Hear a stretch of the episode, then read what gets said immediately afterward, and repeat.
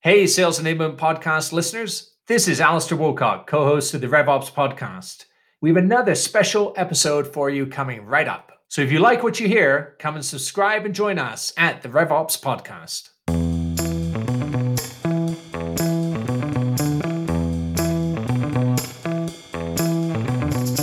Welcome back, everybody, to this week's RevOps podcast. I'm Alistair Woolcock, CSRO here at Revenue IO. We have a special guest with us here today, and that is Sarah. Sarah Bush is actually our very own Senior Director of Revenue Operations here at the company. Comes to us from a fantastic background in the space from companies like Sonar, 15Five, um, Apex, Letho, all of those things. And Sarah, I have to say before we jump into all things RevOps, one of the best LinkedIn descriptors I've ever seen as cat herder, peacemaker, and technical guru. So we are very excited to dive in with you here today. So welcome both Revenue, Revenue IO team and also just in general to the podcast. Thanks, Alistair. I'm really excited to be here. This is awesome. Now, Sarah, as you said to everybody, you're about um, you know 60 days in here, joining the firm now. You know, you've been around the world of RevOps for some time. So I thought today be really good to go through what's what's the ideal first 90 days look like for a RevOps leader. Right? You've done this now at a few different companies where you've had to either build the function from the ground up or you've had to come in and reshape it. And you know, we all read the handbooks for CIOs first 100 days on the job or an exec's first 100 days on the job. But what's the first 100 days, 90 days of a RevOps leader look like for you? Sure. Yeah.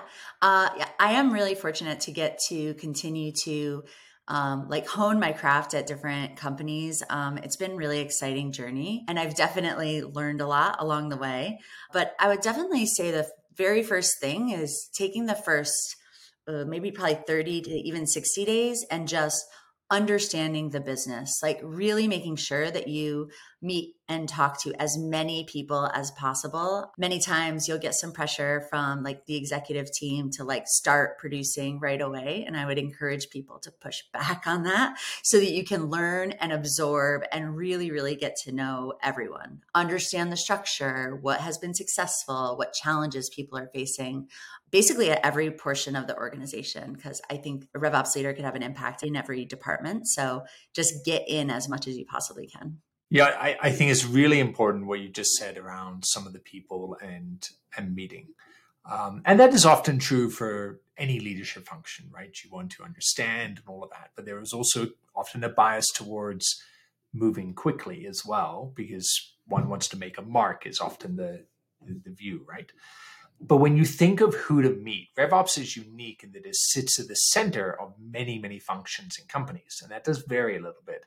So, you know, in your background, when you think of Sonar, I think of 15Five and other places, who are the people that you want to make sure you connect with? Like, who are the not just key stakeholders, but walk us through some examples of the people you think RevOps leaders should have on their list to go meet in that first period. Yeah, absolutely. Uh, my brain works very like chronologically. So I usually start with the marketing function and then just going all the way through the entire sales process and the entire funnel customer journey. So I will always meet with marketing and I usually do meet with the key stakeholder first to understand their priorities. What are they uh, looking to accomplish in the next uh, quarter? What did they really struggle with in the quarter before? Also understanding the, the metrics, uh, what drives them? How do they uh, measure their own success? And then uh, probably like just cascading to the rest of their team and understanding both like who holds the keys and also like how can i help is kind of the lens that i look through on both sides. So definitely marketing especially in our in, in, in our company uh, like on the product side product marketing is very important right? Because we drink our own champagne here.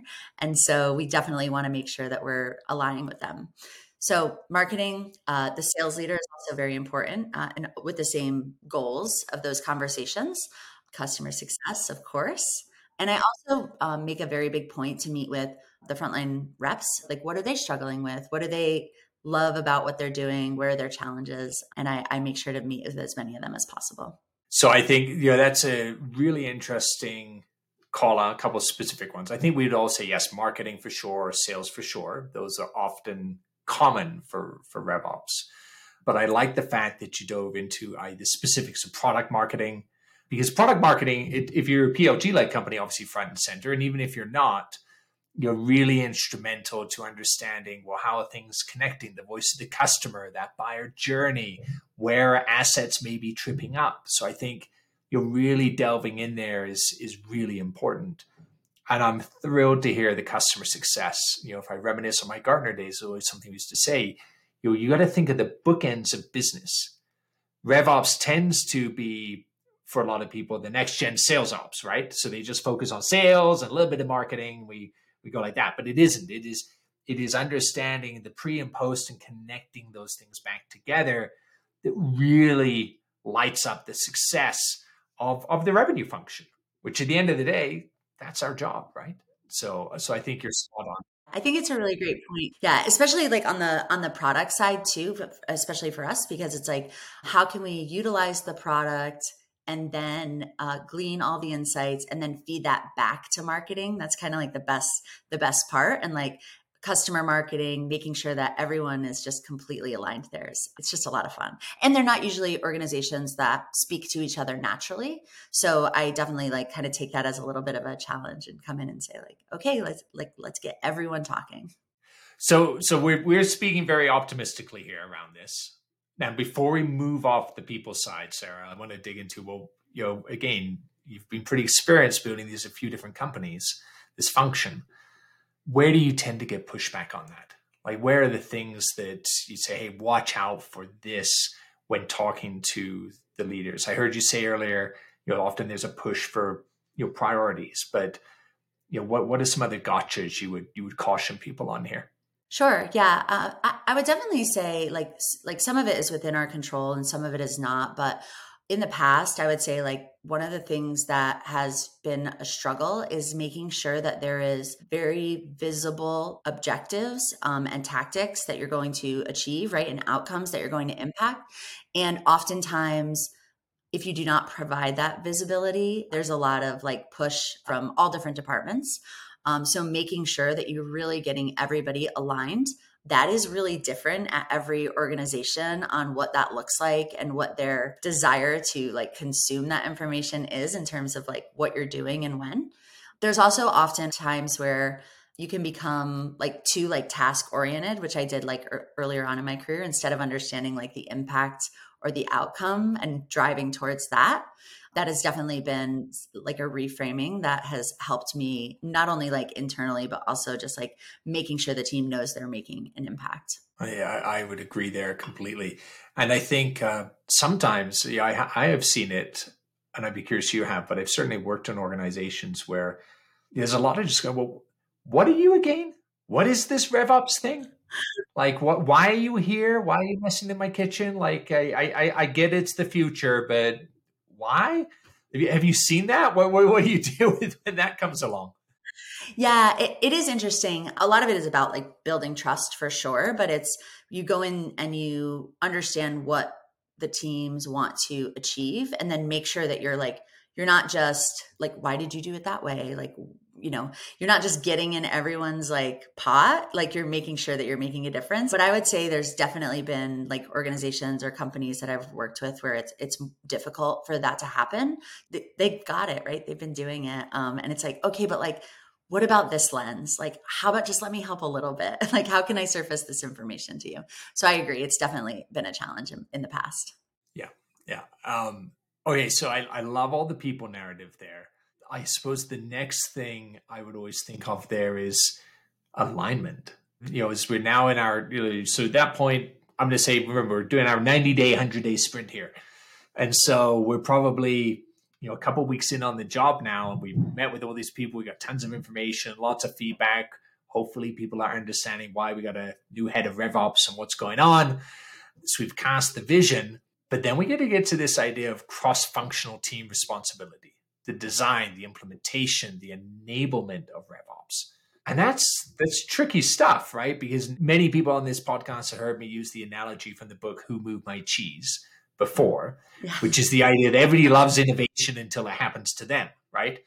RevOps is pretty innovative to a lot of companies, and you're going to disrupt often a lot of things. how do you get the alignment?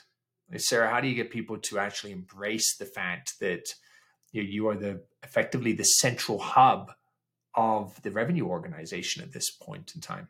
Yeah, I think there are like two primary objectives in that that are of course people oriented on the on the first side right um, but but also alignment on metrics and like how we're measuring the success of the business is like extraordinarily important getting everyone to agree not only like what the goal is which in and of itself is sometimes challenging uh, but how do we measure that goal and then how do we make that goal visible and at what cadence are we going to hold ourselves accountable right? And you have to get agreement that every department is willing to like hold themselves accountable to to the number to the goals. And, and bringing people together to do that is really great but definitely driving it through like metrics and like logical application of what's happening and what's not the analysis is extremely important. Um, that's that's one of them.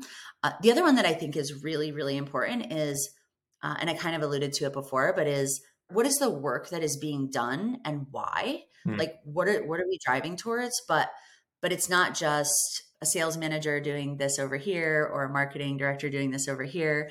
It's making sure that we know exactly what's happening to make sure all of that is completely in lockstep and charging towards our goals and the that we all aligned on right? So there's definitely an order of operation there which is like what is the goal? Do we agree on measuring it?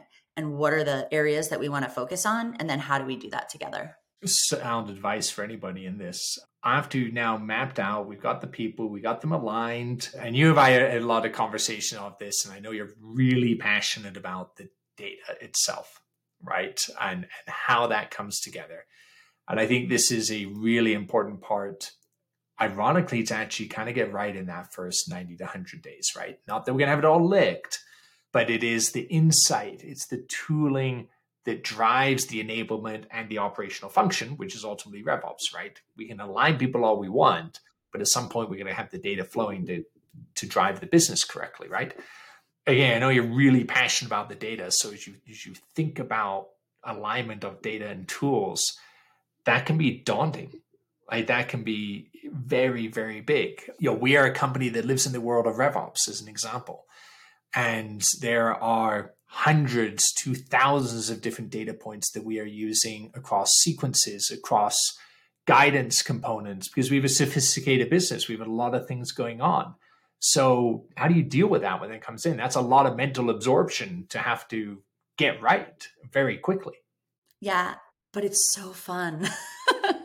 to me, uh, like I, I really, really, you're right. I really am passionate about the data piece. It's it's how I got here like I think that once you if you do the right order of operations which is you agree on the goals and you agree on the metrics and then you start to understand what are all of the other inputs that go into that when you've decided on what metric do i want to most impact? Like if you're thinking about you know mql conversion rate or you're thinking about your win rate or you're thinking about you know a specific like stage movement uh, for like our enterprise segment or something right? It's just like what are the things that we think we're going to get the most out of?